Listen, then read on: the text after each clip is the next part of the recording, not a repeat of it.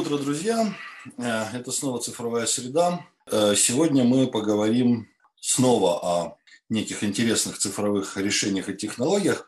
Знаете, э, я в детстве очень любил мультики, как все нормальные. И, значит, когда речь заходит о роботах, я все время вспоминаю замечательный мультик про то, что там планета железяка, воды нет, полезных ископаемых нет, населена роботы. Мне в детстве было очень жалко этих роботов, значит, я представлял себе стаю, значит, э, праздно шатающихся железных штук, которые нечего делать, которым очень грустно и одиноко. Э, но сегодня мы поговорим, да, о роботах, но о тех, которым точно не грустно и точно не одиноко, и которым точно есть что делать, в том числе и с полезными ископаемыми. И поговорим мы об этом с директором Горного института НИТО МИСИС Александром Мясковым. Александр Викторович, здрасте.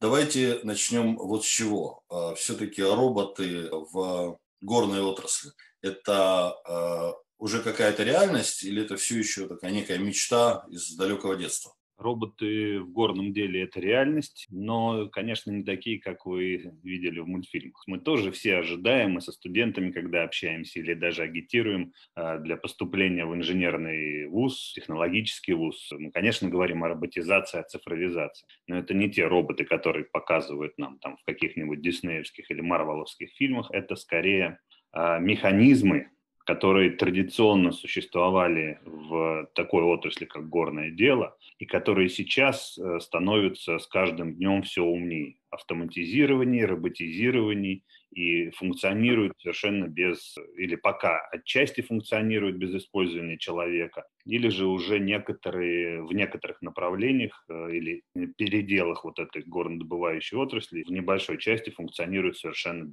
Да, роботизация есть, цифровизация есть, она сильно развивается. Э, больших, серьезных уже проектов, которые реализуются с роботизированными технологиями в мире можно уже посчитать, наверное, не хватит пальцев. Да, практически везде роботизация внедрена.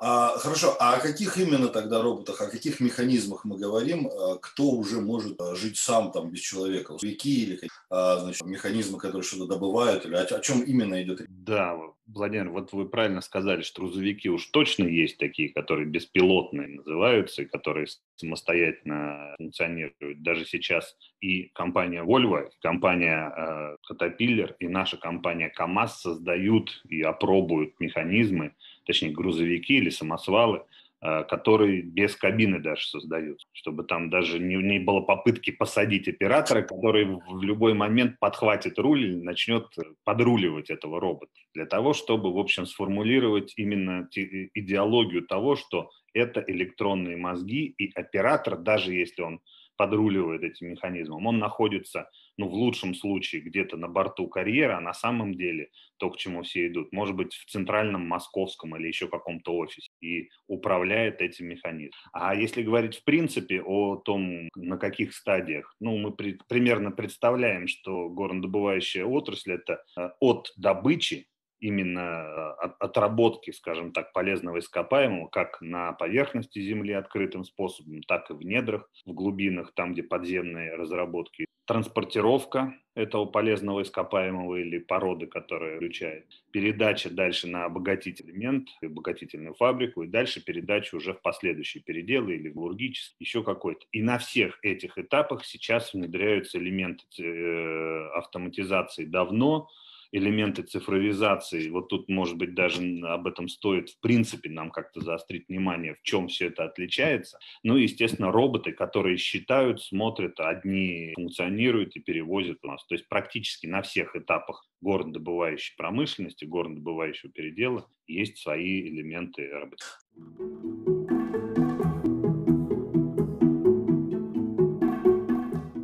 Давайте тогда э, чуть-чуть больше действительно про цифровизацию. Вот, собственно говоря, об этом говорят все, кому не лень сегодня, да, не все понимают, но все говорят. Что касается цифровизации у вас, а, с чего все начинается, говоря, а, кто лидеры, где именно а, наиболее интересные кейсы и технологии? Ну, начинается все всегда не только в горном деле, а вообще везде. Понимание, зачем это. Ну, э, здесь, наверное, есть несколько таких основных постулатов, которые позволяют и сформулировать как раз задачи, которые приходят тем, кто придумывает вот эти технологии э, роботизированные. Наверное, такой э, некий некое понимание того, что должно быть в горнодобывающей отрасли, в горном деле и добыче полезных ископаемых, еще был сформулирован в середине прошлого века мы уже так кратко обсуждали, что тогда появился термин «безлюдные технологии». То есть из э, вот этих сложнейших условий, где функционируют люди, это и на поверхности, еще раз повторюсь, под землей, там, где бывают часто э, различные аварии, нам желательно для безопасности человека убрать оттуда самого вот человека физически, чтобы его там не было. Да, понятное дело, что дорогостоящий техник может погибнуть в каком-то случае, э, если произойдет авария, но если погибнет человек, то это невосполнимые потери, которые несет, ну, в принципе, мы никак не можем оценить, точнее, можно оценить, но это колоссальный вот. Ну, то есть здесь, здесь более-менее все понятно. То есть вы говорите о том, что роботы приходят прежде всего туда, где есть опасность э, это первое, я еще раз говорю, первая цель, почему вообще в роботизацию пошли уже достаточно давно. Второе, естественно, мы понимаем, что сейчас роботы э, входят в жизнь, повседневную жизнь, промышленность, входят для того, чтобы оптимизировать процесс, э, чтобы он функционировал в определенных рамках, и все это ведет к определенным экономическим интересам ну, собственников, тех, кто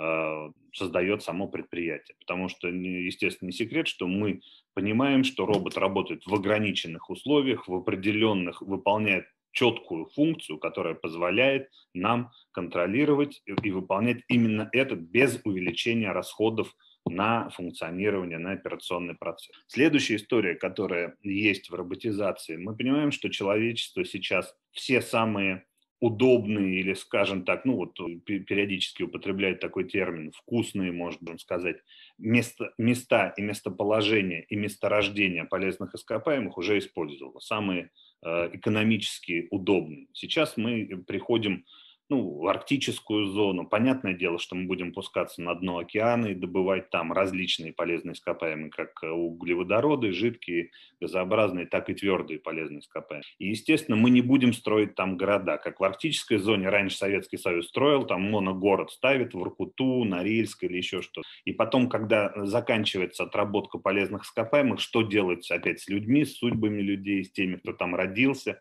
Э, создал семьи, для того, чтобы не создавать эти моногорода при освоении новых месторождений. Естественно, подразумевается или вахтовый метод, а еще лучше, повторюсь, автоматизированные, роботизированные системы, которые без большого количества людей будут функционировать, выполняя определенные. И вот эти вызовы, новые вызовы, в том числе движет Зачем, в принципе, роботизация в городе? Получается безопасность трассы, экономическая составляющая 2, и третье – это освоение новых пространств, новых месторождений, где в принципе, туда человек не хочет, или мы не хотим, чтобы он туда массово ехал, создавал там поселение. Поэтому э, вот это те основные вызовы, которые позволяют говорить о роботизации.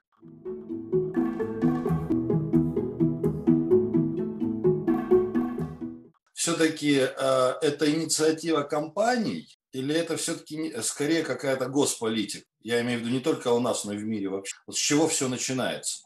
Это не госполитика. Госполитика, э, в принципе, во всех, э, я говорю сейчас о всех странах, не только о России. Эм, это инициатива, да, отчасти компаний, а на самом деле, скорее, это инициатива неких исследовательских, исследовательских групп, структур, университетских, академических или каких-то там как, э, подразделений больших компаний добывающих, которые ставятся вот такая задача, подобная. Почему это происходит? Смотрите, у нас сейчас есть определенные абсолютно устоявшиеся подходы к тому, каким образом добываются полезные. И еще раз э, акцентирую внимание, что основной целью на нашей или, или вот э, если собственник осознает цель э, добычи полезных ископаемых, он понимает, основное это прибыль. Мы с вами тоже. Для того, чтобы ее максимизировать или минимизировать издержки, мы должны делать какие-то там определенные действия. Наращивать просто размер техники или там ее количество – это не, не прямолинейный выигрыш этой ситуации, он всегда конечен. А вот формирование новых подходов, новых технологий или новых механизмов, которые, еще раз повторил, позволяют минимизировать в течение всего производственного процесса различные издержки, это как раз тот запрос, который есть а, инвестор. И тогда создаются определенные как раз проекты, которые позволяют э, внедрять новые цифровые роботизированные. Лидером пока сейчас все-таки являются не российские. А, Наверное, в горнодобывающей отрасли и в Австралии, и в Чили, и в проектах Бразилии, и в США – а, больше всего беспилотных э, самосвалов, мы уже сегодня их упоминали с вами, внедрила компания Tinto. А, вот самый последний проект, э, который у них есть на данный момент, это где-то в ноябре прошлого года, 2019 года, они внедрили 40 беспилотных, по крайней мере, это как заявляли о внедрении 40 беспилотных а, самосвалов на медных рудниках в Чили. И, в общем-то, этот процесс, который идет постоянно. Касательно тех, кто разрабатывает системы, это, опять-таки, в партнерстве с компанией Rio Tinto в основном работают некие такие э, инновационные центры, созданные в разных частях мира, в основном при университете. Вот как-то так складывается. С чем это связано? Потому что университет ищет новые приложения талантливым молодым людям, новое взаимодействие с э, компаниями, и они, естественно, предлагают что-то новое. И компания, не сильно тратя ну, какие-то собственные средства на развитие у себя вот этих R&D офисов, они с радостью санируют и сотрудничают.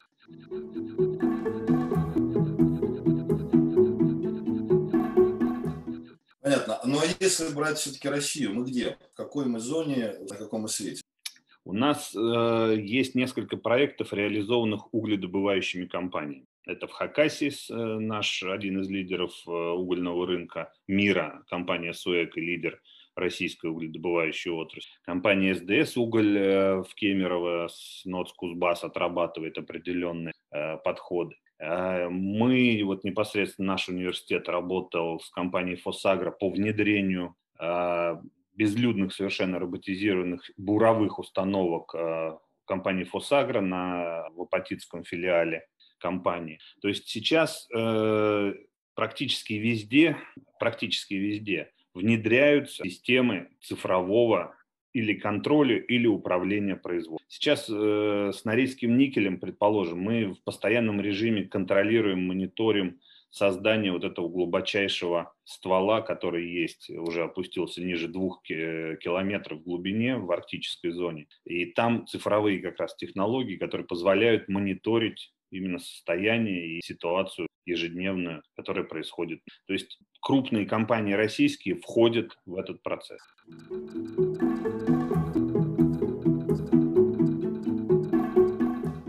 Слушайте, ну если уж мы заговорили о Норильском никеле, очень сложную историю, которая была недавно с Нуктов, а есть ли какие-то конкретные цифры или какие-то конкретные, конкретная фактура по поводу того, как цифровые технологии работают на э, как раз экологическую повестку? Что, насколько я понимаю, она достаточно сейчас модная и популярная в мире.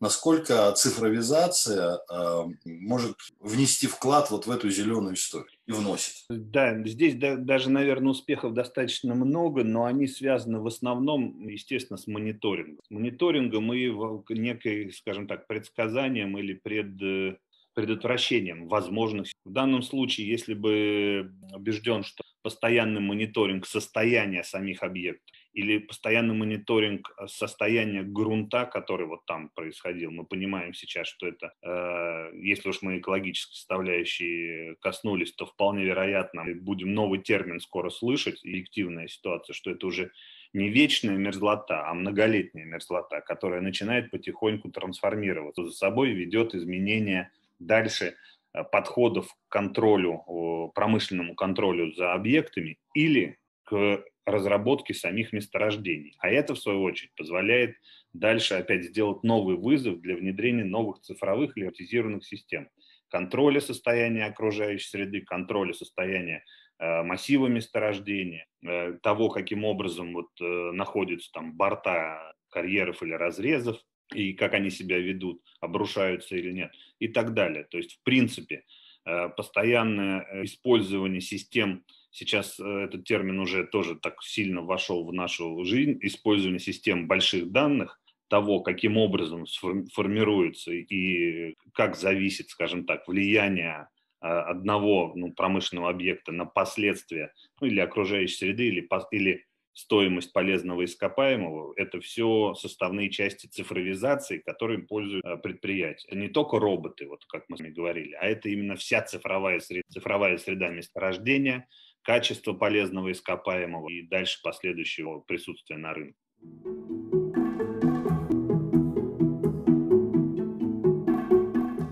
Скажите, в какой области наиболее перспективная роботизация в горном деле? В добыче и обработке ресурсов или в поиске новых месторождений? Насколько в целом это дорогие решения? В общем-то, это два вопроса. Один да. про то, где, а второй про то, сколько стоит. И второй не менее интересен, чем первый. Давайте начнем с первого, наверное. Первый. Э, роботизация в наибольшей степени, именно как роботизация. Повторюсь, что, наверное, нужно отделять термины цифровизация и роботизация. Именно как использование роботов наиболее перспективные и, э, скажем так, успехи, которые будут видны в ближайшее время физически, они будут, это именно при добыче полезных. С чем это связано? С тем, что раньше этого совершенно было. В обогащении уже достаточно давно идет и контроль э, за качеством полезного ископаемого, и количество, и того, каким образом реагент там трансформирует. То есть там цифровая среда в большей степени уже...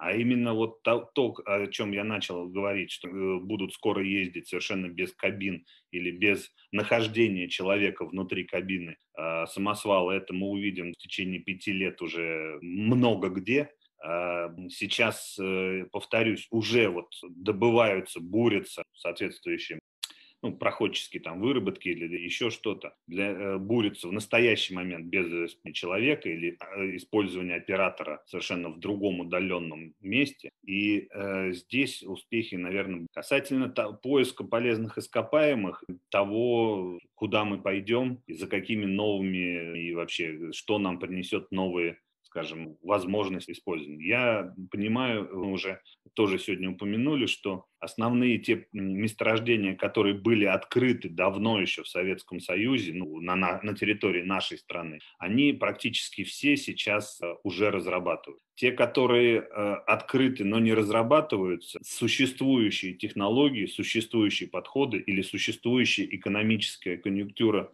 э, на рынке разных полезных ископаемых, она не позволяет и нецелесообразно ее э, использовать эти месторождения. И если мы говорим о том, что мы сейчас пойдем, ну, Россия, предположим, нет у нас нет некоторых редкоземельных материалов, нам нужно их наращивать. Они есть у нас или в арктической зоне под вечной мерзлотой или где-нибудь там на э, нашем шельфе. Значит, если мы туда идем, то опять-таки технологии будут уж точно самые современные. А все современные технологии – это однозначные цифры автоматизация.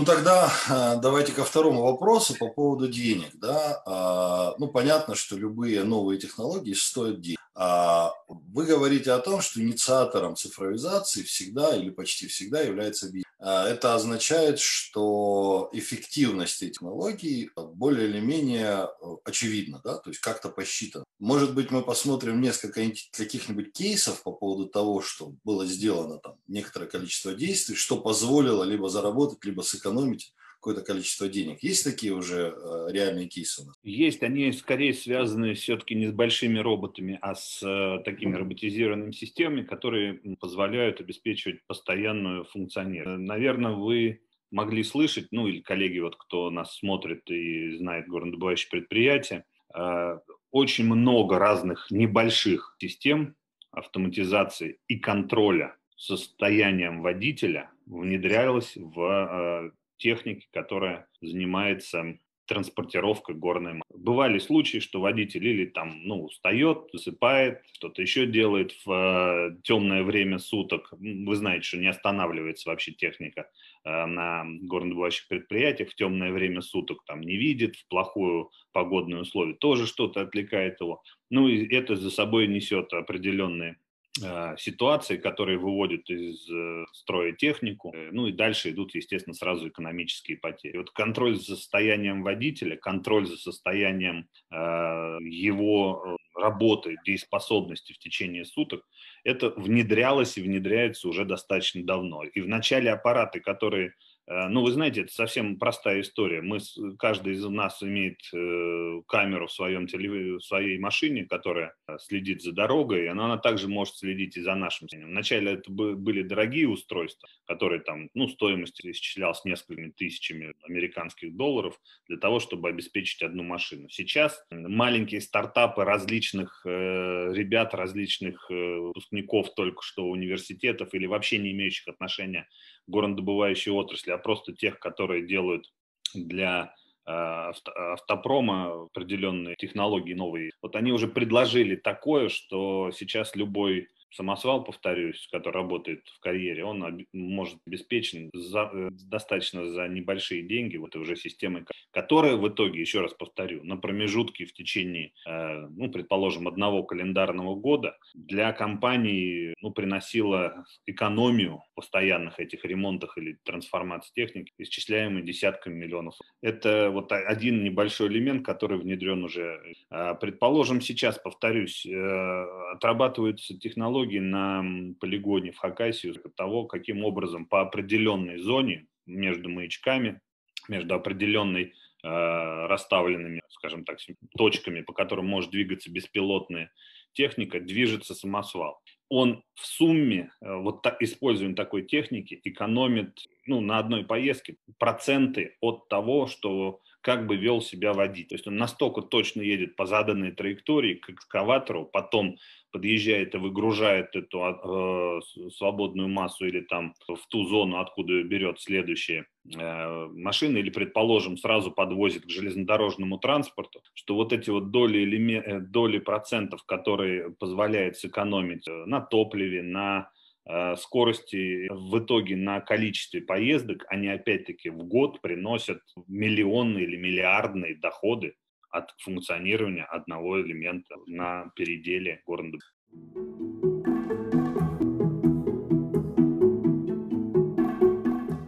Тогда, если уж мы про будущее, дети наше будущее, давайте пофантазируем. Вот, условно говоря, как изменит э, горную отрасль э, цифровизация в перспективе 5, ну, там, 10, там, 8, не знаю, скольки-то лет. Что мы увидим через там, 10 лет того, что точно не видим сейчас, там, даже не очень себе представляю. Вы в самом начале, Владимир, начали с мультфильма, да, о том, как, каким образом. Я к этому же вернусь. Э, фильм голливудский фильм «Аватар», помните, вот не так давно он выходил, вот там показывали совершенно ту же технику, которая работает сейчас, когда они разрабатывали полезные ископаемые на этой планете, стоял огромный роторный экскаватор, который что-то там добывал. То есть, в принципе, представление о том, каким образом будет трансформироваться технологии, они не сильно-то у человечества есть. Там нарисовано как раз, что будет примерно то же самое. А если говорить о реальности того, что будет через 10 лет,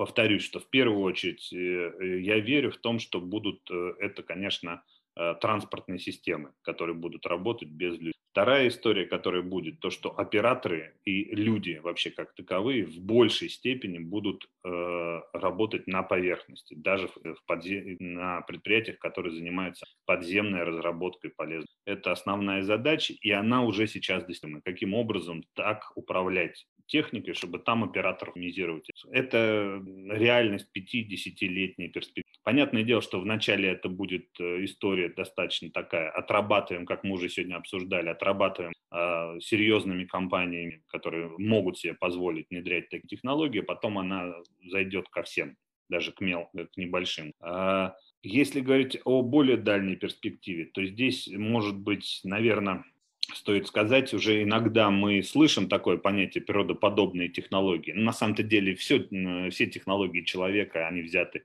из природы или как-то ее дублируют. Но название природоподобные технологии мы слышим в различных э, сферах. А вот в горном деле, в горнодобывающей отрасли, это некая такая перспектива, и, естественно, она будет сопровождаться внедрением ну, цифровых систем и роботизированных.